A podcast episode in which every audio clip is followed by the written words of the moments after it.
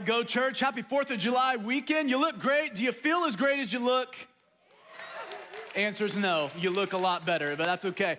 Hey, uh, let me just welcome everyone tuning in online and everyone watching from Montgomery County, Maryland, West Side, Atlanta, our other campuses. We greet you all. I just love my big church family, and we got a lot of people that tune in from all over the place. And so my favorite people are the ones that don't leave on the weekends and they come to church even though it's 4th of July weekend. So you're my favorite, but that's okay. We love everybody. Can you welcome everyone tuning in online today? Thank you, thank you, thank you. Listen, every single Sunday uh, we honor the military and we just say thank you because we just think it's uh, so Christ like to lay your life down to protect freedom. And uh, even though we're blissfully ignorant of, of the sacrifice that it takes, but especially on 4th of July weekend, which is what this is, uh, we just, goodness, I'm just so thankful. And we as a church family are just so thankful for all of you who served. And even over the last two plus centuries of people that fought to get and protect the freedom uh, that we have today, it is so worth so much honor and I don't only want to celebrate the freedom that we have this weekend, I want to leverage it towards reaching people for Jesus because I believe that we've been set free for freedom so that we can help set other people free. So if you're a first responder, served in the military, can we just say a huge, heartfelt thank you to all of those who serve? Thank you guys. Thank you so much, for real. Truly mean that. And then one announcement before I get started, which I don't want to lose any preaching time on this announcement. So go to the website, go to the app. It'll tell you all about it. On Vision Sunday, Pastor announced the uh, Go School of Ministry and Theology. It starts August 22nd. Find all the details on the website, and you can just find me afterwards and ask me all the questions there. But I only got a certain amount of time to preach, and you can just, you know, you can read. So there you go. Go to the website. You got this. We're going to continue week two of our series that we're in called Binge the Bible. And uh, Pastor JC really teed it up for us last week. For the next several weeks, we're going to be looking at the book of Acts. And uh, it's a, a really awesome job Pastor JC did last week. But he gave us the guiding theme. So every week, we'll be reminded of the main point of the entire book of Acts. And this is what it is it demonstrates what God can do in and through people and his church when we are fully committed to the Lord and when we're baptized in the Holy Spirit. And so today, in week two of the book of Acts, I want to look at chapter two of the book of Acts. And if you grew up in church, especially in a Pentecostal church, when you hear that there's about to be a sermon on Acts chapter 2, you get real fired up. And I don't blame you. This is a big deal, what we're about to read. What we're about to read is the birthday of church as we know it. Everything changed this day. And so it's a very important passage I'm about to read to you. And I'm gonna read to you a good chunk of scripture here. And I don't want you to tune out and I don't want you to fall asleep. Stay engaged because everything I'm gonna read to you, we're gonna break it down bit by bit and see what God had in mind when He defines a spirit filled church. What does that look like? But let's start uh, and uh, read Acts chapter 2. When the day of Pentecost came, they were all together in one place. Suddenly, a sound like the blowing of a violent wind came from heaven and filled the whole house where they were sitting. They saw what seemed to be tongues of fire that separated and came to rest on each of them all of them were filled with the Holy Spirit and began to speak in other tongues as the Spirit enabled them. Now there were staying in Jerusalem God fearing Jews from every nation under heaven. When they heard this sound, a crowd came together in bewilderment because each one heard their own language being spoken. Utterly amazed, they asked, Aren't all these who are speaking Galileans? How is it that each of us hears them in our own native language? Parthians, Medes, Elamites, residents of Mesopotamia, Judea, Cappadocia, Pontus, Asia, Phrygia, Pamphylia, Egypt, and other parts of Libya near Cyrene, visitors from Rome, Jews, converts to Judaism, Cretans, Arabs. We hear them all declaring the wonders of our God in our own tongues. And then I'll pause after this one. Amazed and perplexed at everything that just happened, thank God, some of them asked, so, what does this mean? What does this mean? And I'm here today, and the, kind of the guiding theme of our church, and really the guiding theme of our message today, especially, is I'm just a little concerned that we've stopped asking this question What does it mean? Like, we experience really, really powerful moments in the presence of God. And I'm afraid sometimes we don't ask, okay, but why? Like, why? And even for this church, on the day in that upper room when the Holy Spirit moved, it is an amazing, amazing moment. I mean, everything changed at this moment. There has never been an event like it in human history. It is a moment that deserves to be recognized. But I'm just a little concerned that we have really magnified only the first half of Acts chapter 2 and we miss out on really what was the purpose of it. Because what we're about to see, they didn't have that moment and say, oh, wow, that was fun. Like, that was really cool. Let's come back to the upper room again next week and do the same thing and just keep coming back over and over and over again and feeling really good together. That wasn't the purpose of it. The purpose of it wasn't the landing spot for, okay, this is church. It was the launch pad. God was launching the church all over the entire world on that day. He didn't give them the power of the Holy Spirit so that they could feel something. He gave them the power of the Holy Spirit so that they could found something, so that they could start something, something that could transform the entire world, swept across the Roman Empire to the ends of the earth, changing the lives of every single nation because of the power of the Holy Spirit. And when we see what says tongues of fire resting on their head, I wish I had time to tell you a little Old Testament theology here, but let me give you a little synopsis. The same pillar of fire that led the Israelites when they were wandering the desert, that led them, that is the same fire and the same word used to describe what rested above all of those people in the upper room that day. So, what does that tell us here? We're not trying to invite people into the upper room. When we are baptized in the Holy Spirit, we carry the upper room every single place that we go. That is the point of Pentecost. That is the reason that we are a spirit filled church, and that is what God had in mind. Not really, really cool Sundays, but transformation all over the world. So, what happened that we just read was so monumental. It was the birthday.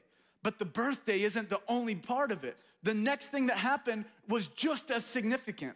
So we're gonna pick up, I'm skipping a lot of verses for time's sake, but Peter starts preaching. I mean, he's preaching the word, and we're gonna pick up right at the end of his message. It's that part of the message where the person comes out and plays the keys. You know, it, this is the part of the message we're pr- picking up. He had someone come play the keys. I'm pretty sure that's what happened. And this is what happened. Verse 36 Peter's preaching. Therefore, let all Israel be assured of this God has made this Jesus, whom you crucified, both Lord and Messiah. When the people heard this, they were cut to the heart and said to Peter and the other apostles, What shall we do? Again, that's awesome. What do we need to do? What do we need to do? And then I love the response Peter gave You don't do anything because the work has already been done. All you need to do is repent and be baptized, every one of you, in the name of Jesus Christ for the forgiveness of your sins and you will receive the gift of the Holy Spirit. Not if you live a moral life, if you become a really, really good person. No, if you repent and be baptized. The promise is for you and your children and for all who are far off, for all whom the Lord our God will call. With many other words, he warned them and he pleaded with them save yourselves from this corrupt generation. Those who accepted this message were baptized, and about 3,000 were added to their number that day. They devoted themselves to the apostles' teaching, to fellowship, to the breaking of bread, to prayer. Everyone was filled with awe at the many wonders and signs performed by the apostles. All the believers were together and had everything in common. They sold property and possessions to give to anyone who had need. Every day they continued to meet together in the temple courts. They broke bread in their homes and ate together with glad and sincere hearts praising God and enjoying the favor of all people, and the Lord added to their number daily those who were being saved. God started something so irresistible that the whole world wanted in on it even before they understood what was happening because of how appealing this was. And if you were one of the people that didn't tune out when I read a lot of scripture there, how attractive does this sound? And even if you're not a believer yet, I mean, I think if we really lived this out, you'd be a little more enticed to want to be a part of a local church. And so I get it. But this is what God had in mind. This is how God defines what a spirit filled church is. Because that definition gets hijacked into some really crazy stuff. But what I want to look at today is not my words, just straight up. I'm just, I'm hiding behind scripture today. Okay, because what I have to say doesn't matter at all. But what God says a spirit filled church should look like, that's what you need to pay attention to. So that's what we're gonna examine today. Spirit filled churches, again, pulling from every verse we just read, spirit filled churches bring diverse cultures together. They bring diverse cultures together. Look at this Jews staying from every single nation, every single nation under heaven showed up that day. And when they heard the sound, they came together. So they weren't just cohabitating, they were like, now we're all in this together here. What is going on? And then they heard their own language being spoken. It didn't matter what language they spoke, everyone was like, Whoa, how do you know how to speak my language? How, what? You don't know? You didn't grow up in these streets? Like, you don't know. How, are you, how is this happening? Like, what is going on here? And that's the beauty of what Christianity is. It is a call to flee from your life of sin and repent, yes. But you do not have to flee from your culture or your language, again, except for sinful parts of our culture. But no one who converted to Christianity had to forsake all the culture that they grew up with or had to change their language. They were able to keep those special parts that God created about them and the homes that God had them be brought up in. They didn't have to leave that behind. They all came together, and the Holy Spirit gave them the ability to be unified, even though that they were diverse. And that's a very significant thing about the Christian faith is that we didn't have to lose our language or our culture in order to convert. I want to show you this map here. This is a map of all major world religions, okay? So whatever country is on this map, the main practice religion, the majority religion for that country is on here. Now, Christianity is in purple, okay? So that's, uh, I'm not showing you this map to show our world domination, okay? Because we're not there yet because until this whole map is truly purple, we ain't done, okay? But that's not the purpose of this map. What I want you to see is something very unique to Christianity. Because no one had to change their culture, it led, one of the many reasons it led towards global revival was because look at this the difference between Christianity and all these other religions, they're all sequestered into specific regions of the world. So, whatever color you see here, they're all locked into the same region. But Christianity, from all over, all of them came together, but they didn't have to change their culture in the process. Here's the good thing about a diverse church, and this is why the Holy Spirit brings in diversity because every culture from this region, this region, this region, and this region magnifies something beautiful about God, but is also missing out on a key characteristic that another culture can bring into play. So I know a little bit about this because I'm married outside of my culture. I married a Latina, okay? And let me tell you, I love that girl. I mean, she had, but it was different, all right? It was, it was the first time I dated outside of my race, and let me tell you, I had a lot to learn. One of those things I had to learn is I have to lie to my wife every time I need her to show up on time somewhere, okay? So I have to tell her, hey, we gotta leave by nine. We got, when really we've got until 10, but we won't be there on time. So for me and most white people, we wanna be on time. Like there are rules, people, and I love being on time.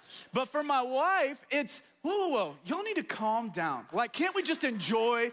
Can't we just enjoy our life? I wanna make my entrance into this place. I want everyone to see me walk it, right? So it's this grand thing. And I say it all in jest, but we don't have to change those different parts of our culture because the Holy Spirit brings together. Diversity is so, so beautiful, and God created us to be diverse so that together we could see the bigger picture of the beauty of Christ. That's what spirit filled churches do another aspect of spirit filled churches, and I love this one. Spirit filled churches allow people to ask questions. Look at this, amazed and perplexed, they, they ask one another, What does this mean? I love that they felt safe enough in that moment because they were surrounded by Holy Spirit filled people. They felt safe to explore their deep questions and maybe even their doubt. And I will say this the mark of a truly spirit filled church is we're not afraid of any of your questions, even your doubts. We're not scared because I am so convinced that the gospel is real and that that tomb is empty that I promise you there are answers to your questions. This is not a blind faith where we're like, no, no, no, you just don't pay attention to those questions. That's the enemy. No, no, no, no, no. Explore it. And let me tell you guys, if you create a home where your teenagers are not allowed to ask questions, or if we create a church where we don't let people come in and explore the questions and even their doubts about the Christian faith, guess what will happen? The world is more than happy to have that conversation for us. The universities that they're going to attend in the fall would be more than happy to explain to them their answers. And frankly, if I'm being honest, a lot of times their answers make a whole lot more sense than the religious rhetoric and all the Christianese that we spout out because we actually don't even know what it means, okay? So let that convict you, let it challenge you, but make room. We've got, look, we're not scared of your questions or your doubts here at Go Church.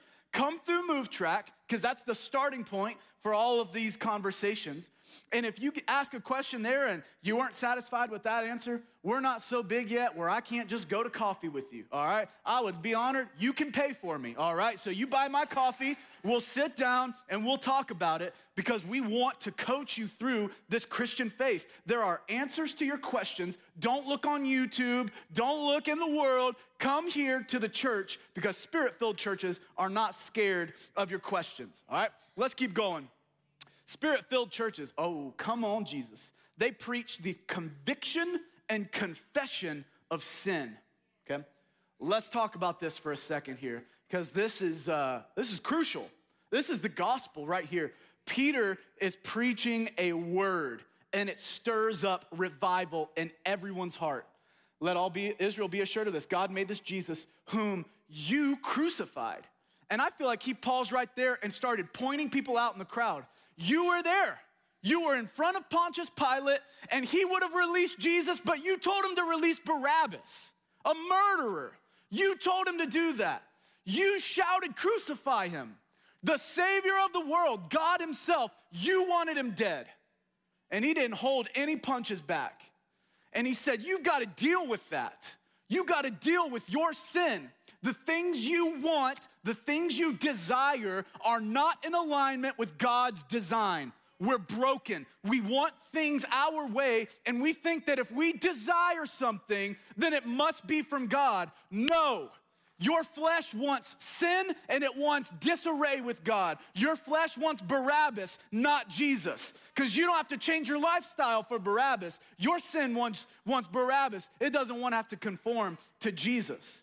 And this is what he told them You crucified him, and they were cut to the heart. Cut to the heart.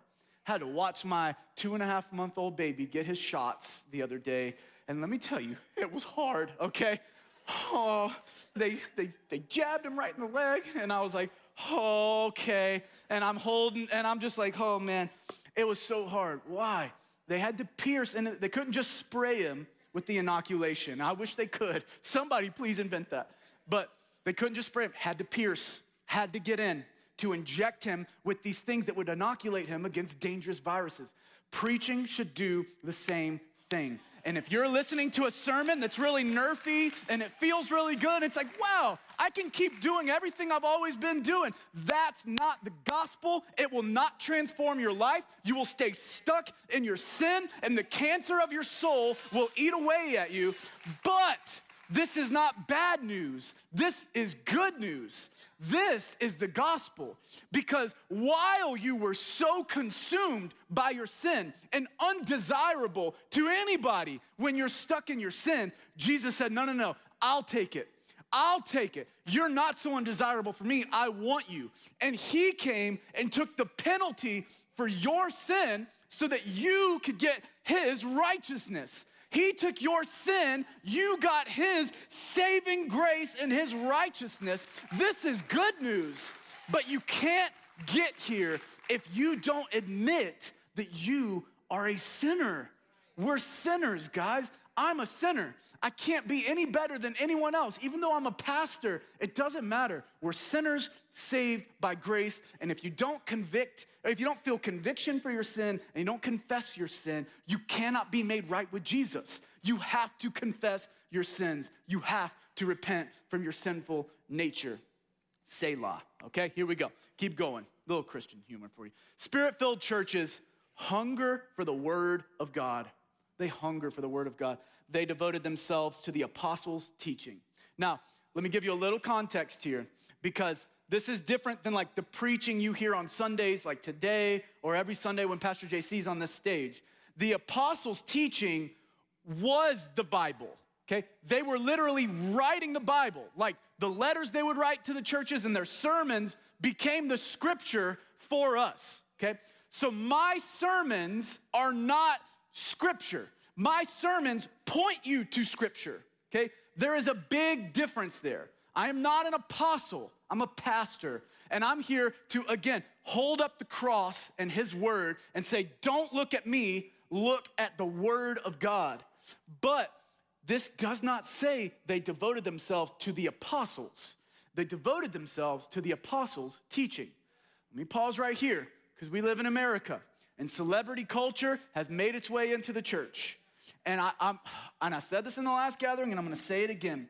You got some pastors you need to unfollow on social media right now. You need to unfollow them. And I'm not saying I'm better than them, but what I am telling you is this we can become so hooked to a personality that scratches the itch that we're longing for, which Timothy talked about that, by the way. That, oh, well, this pastor says the things that I wanna hear. Stop.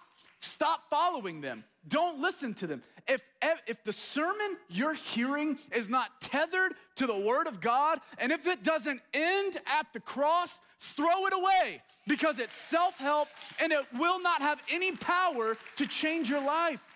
We've got to have a hunger for the Word of God, not for really cool teaching. I can't be, I gave up that years ago. I just can't impress you with my sermons. But if I hold up the word of God, it'll change everything, not because I'm the one saying it, but because it's just, it's good. His word is good. And we need to make sure not only that we hunger for the word of God, but that we develop ourselves so that we can actually understand it. This is a 2,000 year old text. Let's be honest, okay? It's hard. Like, is that okay to say it in church? It is hard to understand the Bible because we've had 2,000 years of cultural shifting going on. So you've got to be a student of the word. You've got to learn it. God didn't just zap us with knowledge of everything, of all the mysteries of universe. He said, no, get in the word, hunger for the word. And every single day, from one degree to another, I'll transform you in to my image. Devote yourself to the word of God, not to the people sharing the word of God. Spirit filled churches, I won't spend a lot of time here, they love spending time together. They were devoted, yeah, to the teaching, but also to fellowship. They just enjoyed being together. Like they just loved each other so much. And if this is not a church that you can come in and, and love the people, you need to go to a church where you do love the people that are preaching the word of God because you need this. You need to get around the body of Christ. I've said this so many times in my closing here recently. Church is not about listening to sermons, okay? You can stay home for that. For goodness gracious, just stay home if you want good sermons. There's like hundreds of thousands of really good sermons out there on the internet. That's not what church is.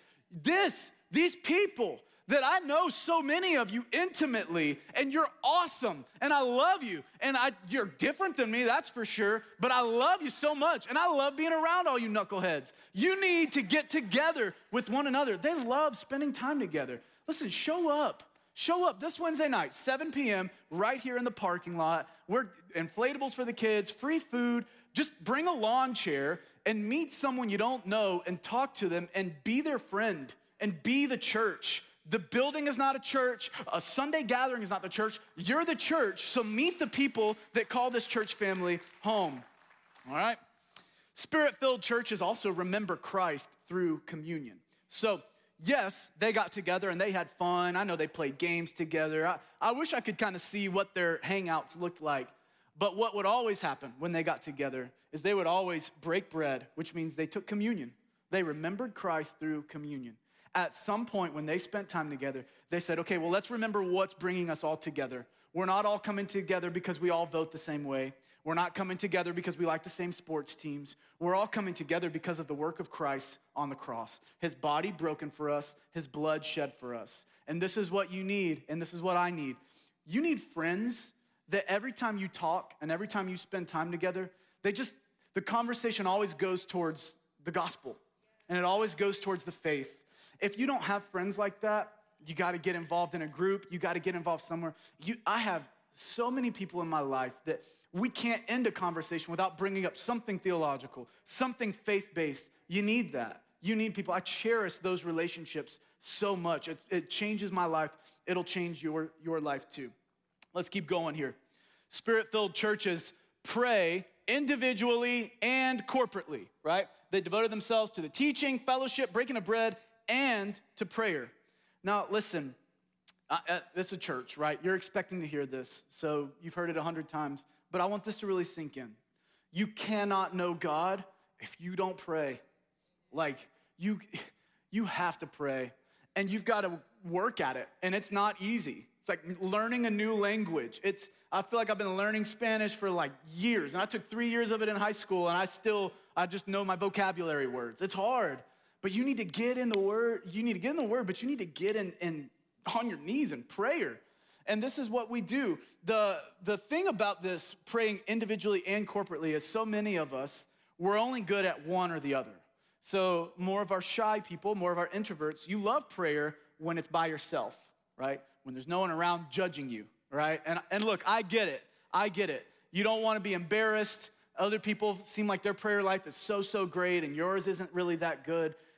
I understand that, but you do need to look inward and say, you're making that all about you. Like your unwillingness to pray out loud for other people isn't because you want what God has for them. You want to be uh, respected and liked, and you aren't willing to pray for, out loud for people because you feel like you will lose your reputation in front of them.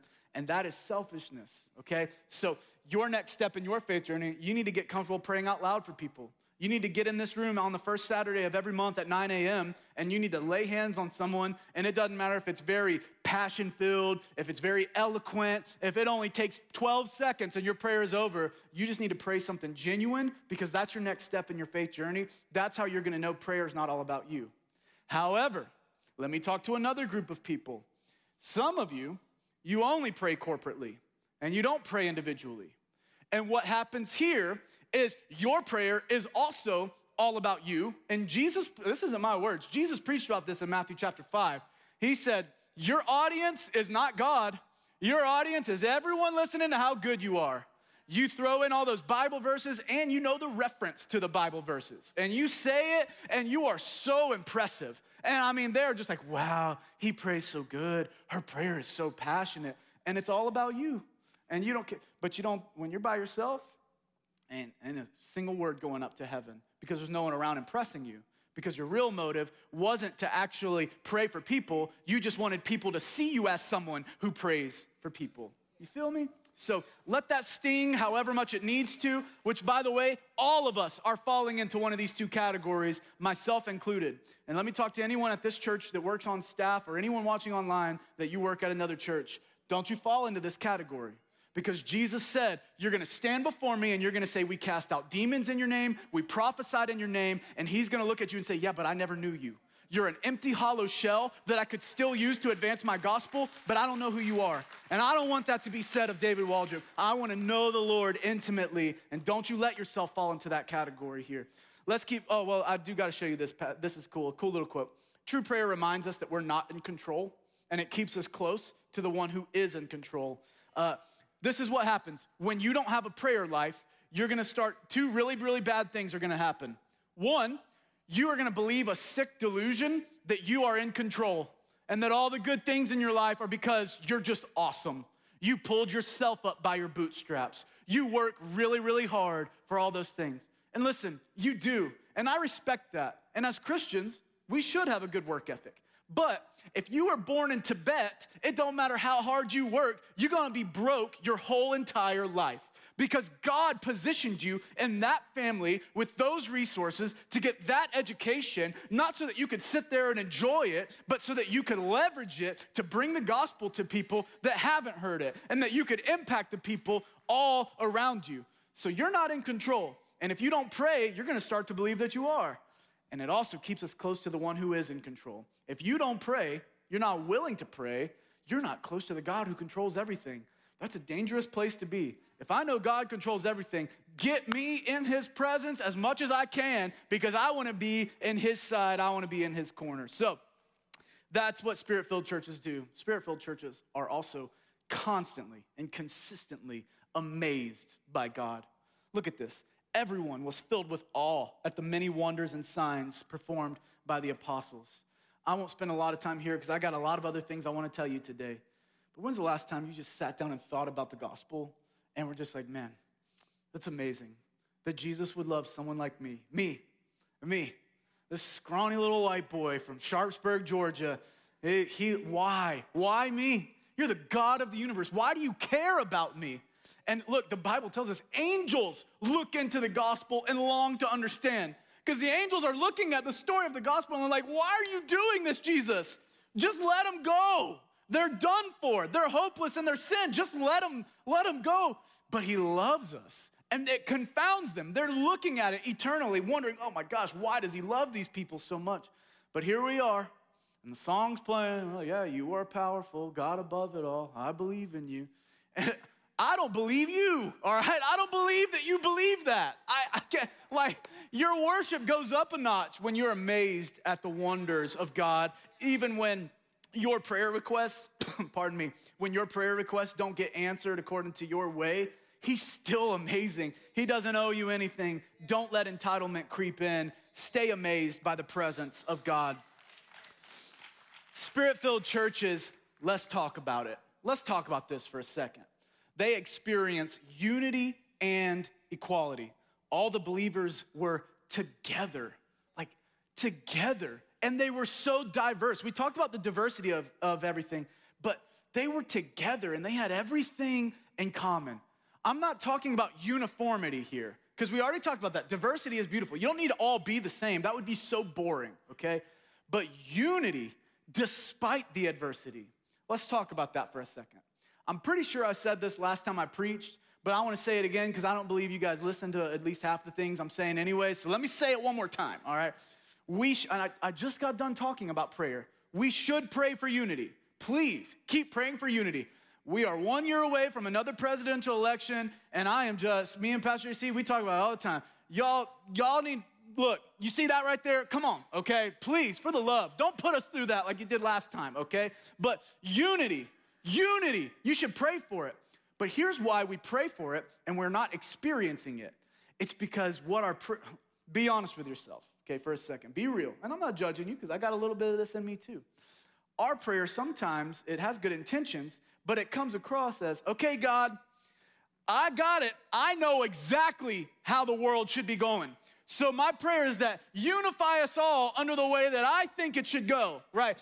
Get all these people out there that are crazy, they believe some weird stuff, get them in alignment with what you and I know is the best thing, right? Like you and I are on the same page here, get them all together. And I tell you, we can say it laughing, but that's what your prayer sounds like to God, where He's like, hey, why don't you get out of the ivory tower that you're lifting up these prayers in and realize your ideas are horrible, just like theirs, and you're all sinners and you all need a savior. So why don't you get out there? Because look what happened. All these cultures came together from heaven and earth, but they, they came together.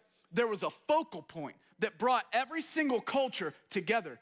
And it wasn't agreement on a political policy. It was an agreement that Jesus Christ is the Lord of all, and all of us are flawed, and all of us are broken, and I want to be united under that. And when we start there, we can work together to get more unified. And that is what the gospel is. And I, I want to keep going here because I want to talk about equality as well. And uh, let, me, let me say this I think that, again, the reason we're not experiencing unity, even in our churches, is because we've forgotten the gospel we have forgotten that we are sinners saved by grace, that because we're Christians, we are not superior to any other human being ever. Paul even wrote, and he wrote two thirds of the New Testament, and he said, Look, I'm the chief of sinners. I've done a lot of really cool religious things, and I'm the worst of sinners. And that's the, that's the truth of the cross. That's the reality of the cross. And we forget that. But let me tell you a lie that the culture tells us about equality, and I gotta expose this, and I love you. And if you're a skeptic of the Christian faith, please keep coming. I'm not mad at you, and I'm not trying to preach down to you, but you need to hear this truth because you won't get it anywhere else. You've been taught, and I get it, it sounds good on paper, it, but it's the hypocrisy of tolerance and pluralism in our society. And it sounds something like this. Again, sounds good on paper. Why can't all you other faiths just get in your corners, right? Do your little religious thing and just be tolerant and, and, and appreciate everyone's differences because, after all, all roads lead to Christ, okay? Or all roads lead to God, anyways. Whatever God even means, it's, you're all doing the same thing, basically. And let me tell you, that is not true, okay? That's your assertion. That is not, that's not a fact, that's an assertion. And so the skeptical argument against Christianity is hey, quit telling other religions that you've got the absolute truth and they don't. The truth is that all religions lead to God. So should I take your word for that? Like, is that an absolute truth claim that there are no absolute truth claims?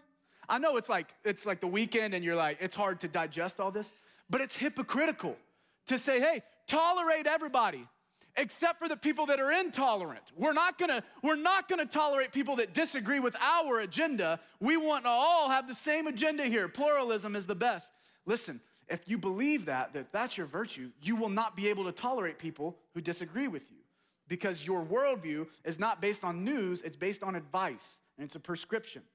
Christianity truly is, and it's not because we're right, you're wrong. Christianity is actually the best worldview, not only because it's just true, which I really believe that, but even sociologically speaking, it's a faith that when we follow it to the fundamentals like we're supposed to, it flattens the playing field. That the foot of the cross is a level playing field for everyone, that we're sinners saved by grace. We're not saved by our performance. If we were, then some people could be better than others. But because we're saved by grace, we're all equally sinful. And that is actually the best thing for a society. That's why revival spread all throughout the other churches.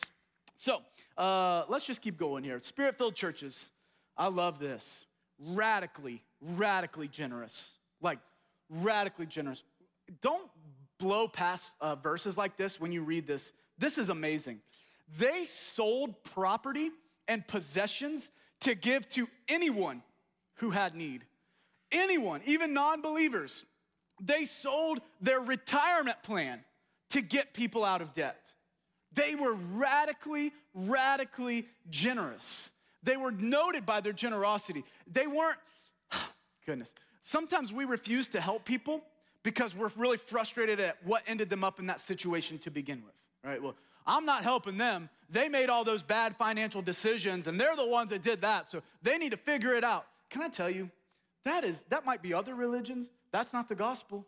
Because Jesus didn't sit up in heaven and say, Well, God, after all, they got themselves into this. They took the forbidden fruit. They're the ones who are sinning. They need to figure out their way to heaven. No, that's not what happened. Jesus said, Nope, they're hopeless. They're in debt that they can't pay back. So I will leave behind all of the riches of heaven, put on flesh, and save them so that I can lift them up out of their situation. And that is what transformed these communities because they were truly spirit filled. They recognized we believe in a Jesus who bankrupted himself, took on, his net worth was zero when he was hanging on the cross. The only thing he had was a cloak, and they were gambling for it at the foot of the cross. He had nothing left. And if we were saved by a Jesus who did that, who are we to hold on to our possessions? They were transformed by that. They didn't sell it all to get the favor of God, by the way, because get that prosperity gospel nonsense out of my face. That's not what this was. It was no, I'm not selling my, my possessions to get something from God. I'm selling my possessions because I don't need them to have my eternal security. Look at, um, I'm about to show you on the screen here this letter. This is a true archaeological discovery, a letter written uh, from the uh, Julian the Apostate, and he was writing to one of his pagan priests in the fourth century. And he was writing because he was very, very frustrated about the spread of Christianity taking over the entire world. The Roman Empire, without any political insurrection, without any political reform, was sweeping over the Roman Empire, the most oppressive government in human history, and it was happening because of these churches. And this is what, again, not a Christian letter, someone opposing and, and hating against the church. This is what he said is the reason for the spread. Christianity has been specially advanced through the loving service rendered to strangers and through their care for the burial of the dead. It is a scandal that not a single Jew who is a beggar, there's not a single Jew begging because all their needs are being met. And that the godless Galileans, which is where Jesus came from, by the way, care not only for their own poor, but for ours as well. For the pagan poor people, they cared for them too. While those who belong to us, the pagans, look to us in vain for the help we should render them. Why do they look to the pagan churches in vain? Because pagans don't believe in the imago Dei, in the image of God. If your worldview doesn't believe that humanity has value just because God created them, of course you're not gonna help people that are in need. And you might ascribe to the Christian faith, but until you let the, the theology of the imago Dei that everyone's created in the image of God, if that doesn't sink in, you're gonna be greedy. You're gonna, be, or at least you're gonna have selective generosity. They didn't have that. They were helping pagans. And it was changing the Roman Empire because their hope was not in their possession anymore. They were radically, radically generous. So, look, if you're spirit filled, money just falls through your hands. Your schedule just falls through your hands because you don't need it. Which brings me to my next thing. And I'm hurrying here. I know you got to get places, but bear with me here. I want to I want to teach for a second. Spirit-filled churches base their entire schedule around their faith and their Christian community. Uh, look, every single day they met together in the temple courts. They went to church every day. I mean, that is like, wow, that's a lot. Their whole calendar became centered on their faith and on their community of faith. Everything. It wasn't, well, I need a break. I need this. I, and look, I, I try not to spend a lot of time preaching on things that I can't relate to, so I'm gonna breeze past this one. I can't relate to this. I'm sorry. I, and this doesn't make me better than you. I got other struggles that I've already preached about up on here. But man, when I got saved, I was six years old. The gospel made sense to me. You couldn't keep me out of this church. If the doors were open, I was here driving all the pastors crazy. Just, I was all over the place, uh, everywhere. Get in the house of God. Base your whole schedule around your faith, your Christian community. Spirit filled churches, just are genuinely joyful people. Like, genuinely joyful people. Not always happy, because there's a season for mourning, a season for sadness, and a season for rejoicing. But they were spirit filled, which helped them to be glad and sincere. Why? You can be glad when you're spirit filled because all of the deepest longings of your soul are met by the gospel and nothing else, and nothing in this world can satisfy. That'll make you glad even when you lose stuff, you're like, you know what? As long as I got Jesus, I don't need anything else. And it'll make you glad, but it'll also make you sincere. It'll make you a genuine person. There was no fake, well, I say that. There wasn't a whole lot of, fake. we're gonna talk about Ananias and Sapphira probably next week, but that's a whole other thing for another. There wasn't a lot of fake people in there. Why? When you're spirit filled, you are radically accepted just as you are, and you're being conformed to the image of Christ. So if the God of the universe accepted you as a flawed human being, why would you need to fake it to impress people that can't do anything for your eternity? You don't have to be fake. You don't have to impress people anymore. You can be real and jacked up just like all of us because God accepted us just as we are and He loves us too much to leave us that way. And that's the beauty of the gospel. Two more things here. Bear with me. Spirit filled churches give all the praise to God.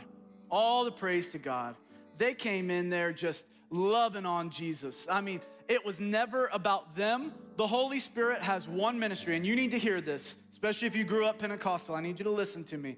The Holy Spirit has one mission, and it is to highlight the beauty and the majesty of Jesus in the gospel. That is his ministry, is to point people to the cross. His ministry is not to give you a big old platform so you can have this big fancy title and impress people with how spiritual you are. If you are using spiritual gifts to bring people to your platform and to bring recognition to you, you are not operating in alignment with the gospel and you need to repent, okay? Because you're not pointing people to cross, you're pointing people somewhere else. Spirit filled churches give all the praise to God. They come in ready to worship. They enter his gates with thanksgiving and praise. They came in ready to worship. I want you to come in ready to worship alongside all of us. Another thing about spirit filled churches, they positively influence their city. Look at this. They were praising God and enjoying the favor of all the people, not just the believers. They didn't only get celebrated by believers, the church or the community around them, the pagans around them, were obsessed with this movement because they're like, what is up with these people? They're taking care of our poor. They're, they're dying of the plague while everyone's fleeing because they're caring for people that are sick and they're dying. What is up with these people? They, and look, even before they understood their theology, they said, look, I don't know if I can believe all that Christian stuff, but I sure would like to hire someone who does. I, I don't know if I believe in all that Christian stuff, but I sure hope my daughter marries one because I tell you, those people are awesome. I, I, I don't know what our city would do without those Christians because they're taking care of our sick people. They're making this city a better place. Spirit filled churches are not scared of unbelievers. You're not scared of sin. You're not scared. I'm not scared of the sinful agenda that Satan has for America and for the whole world. It don't scare me. In fact, I was praying this this week. Lord, send revival. What if revival starts to, oh, I'm, woo, what if revival starts to look like a faith that's not propped up by the government anymore? What if we actually had to do a little bit of evangelism ourselves instead of relying on church culture in America? If that's what it takes, Lord, clean out the moldy basement of what churches have become and get us back to the cross, to the beauty of the gospel. I don't need the government to affirm my faith. The government didn't affirm theirs. I don't need it to affirm mine. I just need to know that Jesus' tomb is still empty. That's my hope. That's my prayer. So if that's what revival takes, then let it come, Lord. If I stop the, the sermon right here, you would do your best. And I had 14 points just now, and I'm so sorry about that. I know that's a lot. If I stop it right here, you would go and try really hard to do those things, and that's not the gospel. And thank God that's not where this chapter ended. This is where it ended. And the Lord added to their number daily those who are being saved. This is what spirit filled churches know. They know that only Christ can bring about salvation. My prayer for Go Church is that we look exactly like this. I want to be conformed into a spirit filled Acts chapter 2 church. I want that for my own life individually and collectively. And we're going to fall short because we're, we're sin. I mean, at the end of the day, we're filled with sin, but we're striving to be this way. But even if we achieved it, and I need you, please push past the exhaustion and the hunger. I need you to hear this. Even if we achieved it perfectly, we cannot save you. You can go through Move Track, become a member, give, serve, attend. You can do all of those things and not know Jesus. I have watched enough documentaries about mega churches that are all out there right now to know the difference between getting someone hooked to our brand versus getting someone to the foot of the cross. And we are committed to being a church. I don't need you to love Go Church. I need you to love the cross of Christ because that is what brings about salvation. I can't save you. Pastor JC can't save you. Your small group can't save you. Your Go team can't save you. It's at the cross it is at the cross. Get to the cross. People, admit, come on, you don't even follow your own rules for your life. You don't even follow the, your own rules for what makes someone a good person. You know, skeptics of the faith, people watching online, you know there's something in you broken. Come on. Quit trying to justify it. Quit trying to find theologians that'll say what you need to hear Get to the cross, admit it. Let this message cut to your heart. Not my sermon, the gospel, let it get in. Repent of your sin. Believe that Jesus is real and that he loves you and died for you. You're more sinful than you ever dared think. You didn't even realize how bad you were. But you're more loved than you could have ever hoped. You don't realize how much He loved you. That will change your life. Go Church can't change your life. It can make you feel good for a while, but the cross, if you can get here, everything changes. That's my invitation to you today. If you're in here today, you have not made a decision to follow Jesus, you haven't repented of your sin. You've relied on church to make you feel good, your counselor to make you feel good, which all of those are great things. But you know that the longing of your soul can be met by Jesus Christ. You're ready to repent from your sin, you're ready to commit your life to Him. Every head bowed, every eye closed. I want you to make that decision today. If that's you, and you want to follow Jesus and be saved and be added to those being saved today, I want you to raise your hand up, hold it up for just a second so that we can get a good count here. Thank you, Jesus. I see your hand. One, two, three. Anybody else? Thank you, Jesus. Four, five. Thank you, Lord. Anybody else?